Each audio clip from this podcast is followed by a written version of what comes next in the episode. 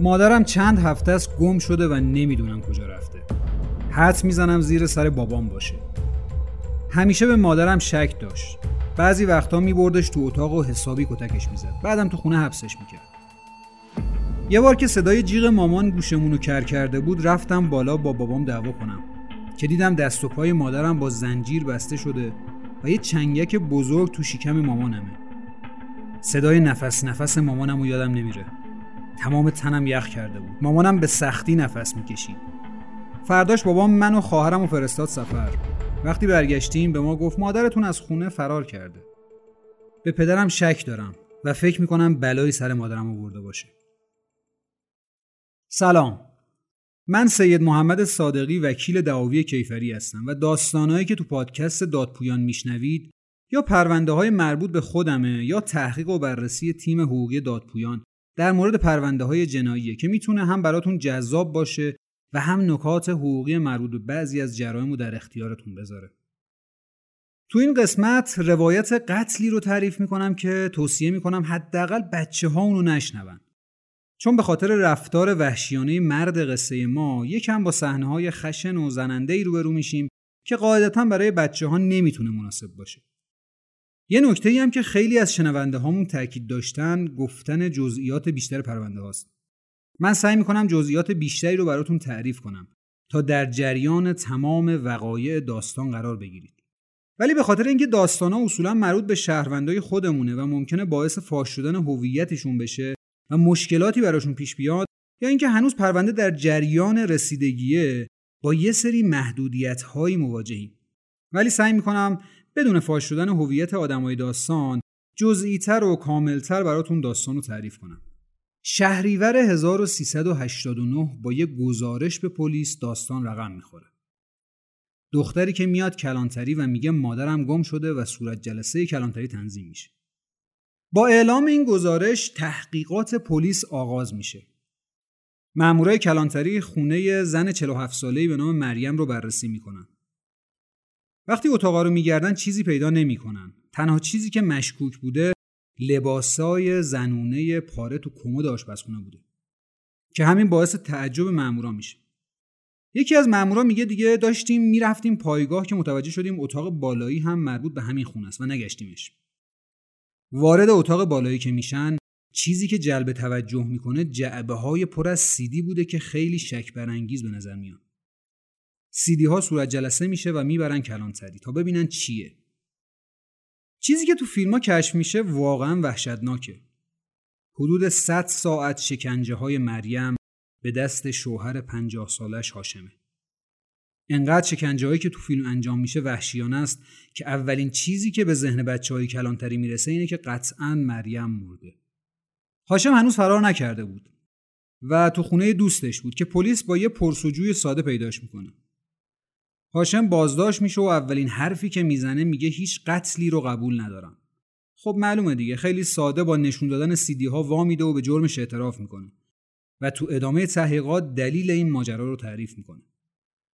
جلسه سوم یا چهارم بازجویی که میگه فهمیده بودم همسرم با یکی از مردای فامیل ارتباط داره. برای همین اجازه نمیدادم از خونه بیرون بره. چند بار فرار کرده بود. واسه همین مجبور شدم یه دستبند و پابند آهنی درست کنم تا هر وقت از خونه بیرون میرفتم اونو به لوله گاز ببندم. به دختر بزرگ و پسرم ماجرا رو که گفتم قبول کردن که حق با منه. البته کلی تو گوششون خوندم که مادرتون هرزه و نمیشه بهش اعتماد کرد. وقتی نیستیم با فلانی میپره. مجبورم ببندمش. اول قبول کردم و کمکم میکردم ولی یواش یواش شروع کردم به جنگیدن با من. اینکه چند بار و چند روز هاشم مریم رو شکنجه میداده معلوم نیست. علتش هم اینه که وقتی جسد رو پیدا میکنن نه ماه از مرگ مریم گذشته و قابل بررسی نبوده. ولی اون چیزی که معلومه و بچه‌هاش تعریف میکنن اینه که میگن مامانو با زنجیر به کمد یا لوله گاز میبست و با چنگک باغبونی تو بدنش فرو میکرد. میگن چند بار دیدیم این کارو میکرد ولی نمیدونیم چند بار بود. ولی به نظر این کارو قبلا هم کرده بود. از فیلم‌های ضبط شده معلومه این کارو بارها و بارها انجام داده. اینا حرفاییه که بچه‌ها میزنن که خیلی کامل نیست ولی وقتی اعترافای هاشمو میشنویم ماجرا برامون روشن میشه.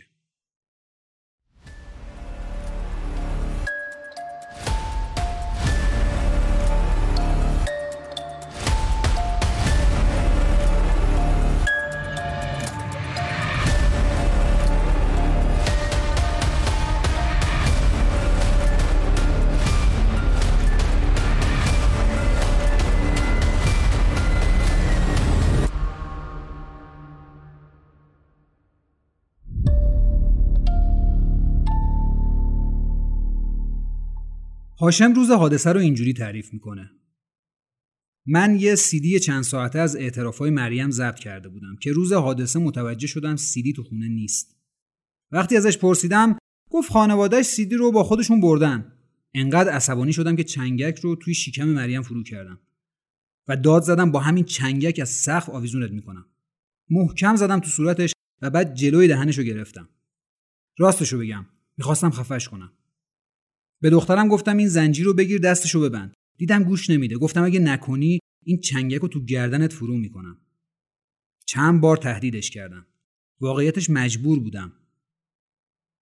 داشتم با بچه‌ها کلنجار میرفتم که دیدم صدای خرخر زنم بند اومد.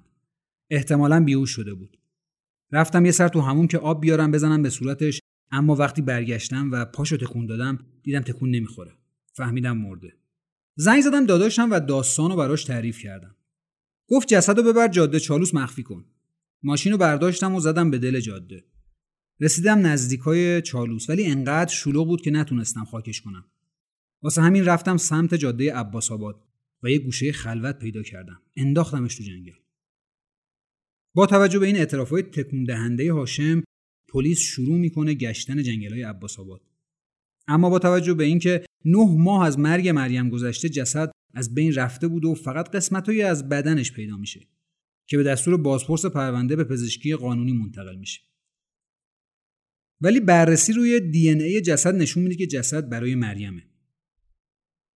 جسد مریم پیدا شده و سی دی‌ای توی خونه هم نشون میده که هاشم عامل این شکنجه است. پرونده تقریبا کامله و کیفرخواست هم اعلام میکنه که اتهام قتل عمد و جنایت بر میته. پرونده که کامل میشه به شعبه دهم دادگاه کیفری یک تهران ارسال میشه. جلسه دادگاه جلسه عجیبیه. همه انتظار دارن که بچه‌ها و اولیاء دم قصاص کنن. ولی تو اولین جلسه دادگاه بچه‌ها میگن اگه پدرمون سند خونه رو به ناممون بزنه و دیگه سراغمون نیاد از قصاص گذشت میکنیم. ولی اگه این شرط رو اجرا نکنه از دادگاه میخوایم که قصاصش کنه. ولی برخلاف این بچه‌ها مادر مریم میگه فقط قصاص. وقتی بچه‌ها این حرفو میزنن جو دادگاه به هم میریزه و یه سری آدمایی که تو دادگاه بودن شروع میکنن سر صدا کردن که قاضی مجبور میشه چند نفرم از جلسه بیرون کنه. قاضی داد میزنه که شاکی حرفاشو زده، بقیه اظهار نظر نکنن. یکم که جلسه آروم میشه متهمو صدا میکنه که توضیح بده. هاشم با لباس راه راه آبی زندان و پابند میاد جلوی سکو و شروع میکنه تعریف کردن جزئیات داستان. میگه چون به زنم شک داشتم وقتی میرفتم بیرون با زنجیر دستشو به لوله گاز میبستم. یکی دو بار با فلانی دیده بودمش. چند بار بهش گفتم دیدم انکار میکنه ولی میدونستم که با فلانی ارتباط داره. میبستمش به لوله گاز یا کمد و با مشت و لگد میزدمش. یادمه یه بار با مشت زدم تو دهنش که دندونش افتاد و صورتش پر خون شد. یه بار دیگم که بهش گفتم مگه اون روز نرفتی خونه فلانی، گفت نه نرفتم. عصبانی شدم با چنگک کردم تو دستش. قاضی میپرسه چند بار با چنگک زدیش و چند بار شکنجه دادی؟ میگه نمیدونم ولی بعضی وقتا که دروغ میگفت یا مشت و لگد میزدمش یا با چنگک میکردم تو بدن و سر و صورتش. ده بار بیست بار نمیدونم، زیاد بود. دوباره جو دادگاه به هم میریزه و یه سری از فامیلای مریم شروع میکنن سر صدا کردن که با تشر قاضی دادگاه آروم میشه. هاشم حرف از رابطه مریم با یه نفر میزد که تو تحقیقات این موضوع ثابت نمیشه و معلوم میشه که همش دروغه و برای لاپوشونی کردن رفتارهای خودشه. جلسه تموم میشه و هاشم به زندان میره و بقیه به خونه هاشون. چند هفته میگذره تا قاضی رأی رو صادر کنه و این روزا روزای سختی برای هم است. از یه طرف هاشم که تو زندان و نمیدونه اعدام میشه یا نه و از طرفی بچه‌های مریم که گیج و منگن که از خون مادرشون بگذرن یا از خونه، و از طرف دیگه مادر مریم که فقط میخواد هاشم قصاص بشه. نهایتاً قاضی رأی رو صادر میکنه و هاشم رو به حبس محکوم میکنه. این حکم با اعتراض اولیاء دم به دیوان عالی کشور میره و با توجه به اختلافی که تو موضوع قصاص و دیه بوده حکم نقض میشه و دوباره به همون شعبه میاد برای رسیدگی. دوباره جلسات متعدد تو همون دادگاه و درگیری هایی که تو پرونده های قتل همیشه رخ میده. جنگ بین اولیاء دم سر قصاص یا دیه. یادم میاد توی پرونده قتل که برای اعدام یه نفر رفته بودم حدود نه نفر رو آوردن که اعدام کنن. موضوع همه قصاص نفس به خاطر قتل بود و اولیاء دم تشنه این که قاتل بچه‌هاشون یا عزیزانشون رو قصاص کنن. روز عجیبی بود. فکر می‌کنم نه نفر رو برای قصاص آورده بودن. دیه هر نفر چهارصد و هشتاد میلیون تومان بود اون روزا. ولی لحظه‌ای که محکومای پرونده رفتن بالای سکو برای اعدام، قیمت‌های مختلفی برای بخشش اعلام می‌شد. یکی از اعدامی‌ها اعلام کرد من سه میلیارد میدم اعدامم نکنن و همونجا اولیاء دم ازش گذشتن تا پولو بگیرن. من جا خوردم. بچت مرده و سالها درگیر این بودی که این آدمو قصاص کنی. حالا پای چوبه دار با سه میلیارد معاوضه‌اش می‌کنی؟ نمیدونم. شاید تو این شرایط اقتصادی منم اگر جاش بودم پولو می‌گرفتم. ولی همون روز یه اعدامی دیگه گفت من پنج میلیارد میدم اعدامم نکنید و دیدم که پدر مقتول اومد کنار سکو و دستگیره رو کشید و بعد گردن شکسته قاتل و دل خونک پدر داغ دیده. بهش گفتم به نظر اوضاع مالیت خوب نمیاد، چرا پنج میلیارد رو نگرفتی؟ گفت نمیخواستم این آدمی که بچه‌مو کشته رو رو زمین ببینمش. خلاصه خیلی داستان عجیبیه این موضوع قصاص.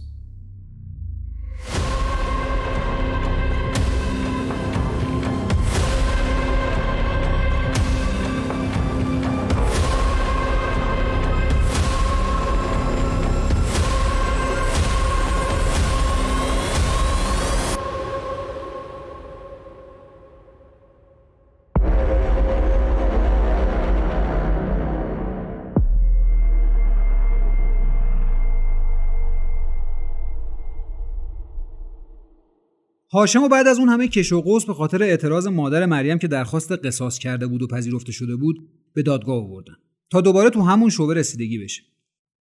علاوه بر مادر مریم که درخواست قصاص داشت، بچه‌های مریم هم گفتن شرطی گذاشتیم اجرا نشده و درخواست قصاص داریم. این بار هاشم به قصاص محکوم میشه و هاشم به رأی اعتراض میکنه و پرونده به شعبه نه دیوان عالی کشور میره و تایید نمیشه. متهم که برای بار سوم پای میز محاکمه میره، نسبت به خواسته بچه‌هاش معترض میشه و میگه مگه بچه‌ها باید از باباشون دیه بخوان؟ من خونه و ماشین و هر چی دارم و میفروشم و پولشو میدم بچه‌ها، ولی نه به عنوان دیه. جلسه سوم هم تموم میشه. دادگاه هاشمو به قصاص منوط به پرداخت دیه به بچه‌های مریم از سوی مادر بزرگشون محکوم میکنه. این حکم میره دیوان عالی کشور ولی این بار تایید میشه. چهار سال از تایید این حکم میگذره. هاشم به خاطر عدم پیگیری حکم قصاص از طرف اولیاء دم همچنان تو زندانه. واسه همین دوباره با نوشتن یه لایحه به دادستان درخواست تعیین تکلیف میکنه. با این درخواستش یه بار دیگه پرونده به شعبه دهم دادگاه میره و به قاضی پرونده میگه درسته که شرطی که بچه‌ام گذاشتن هنوز اجرایی نشده، اما مقصر من نیستم. من وکالت دادم که خونه رو بفروشن اما نشد، چون خونه متروکه است و کسی اونجا رو نمیخره. با این حال حاضرم شرط رو خودم اجرا کنم، البته اگر آزاد بشم. چون زمان طولانی از قتل و عدم پیگیری اولیاء دم میگذره، دادگاه هاشم رو با توجه به احتساب ایام بازداشت به لحاظ جنبه عمومی جرم به زندان محکوم میکنه، ولی ازش وثیقه میگیره و تا زمان تصمیم اولیاء دم آزاد میکنه.